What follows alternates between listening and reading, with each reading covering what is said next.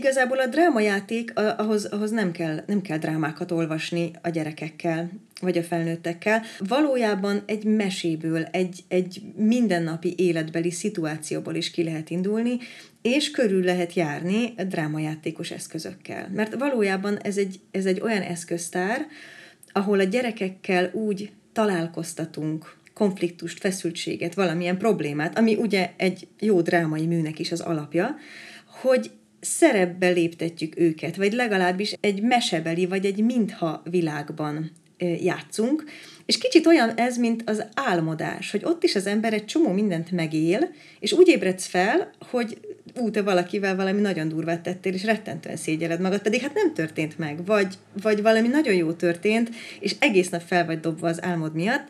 Én a drámajátékot ehhez tudnám hasonlítani. Mesék, szituációk kapcsán megélünk olyanokat, amiket hála Istennek meg tudunk élni ebben a játékban, vagy hála Istennek nem kell az életben megélnünk.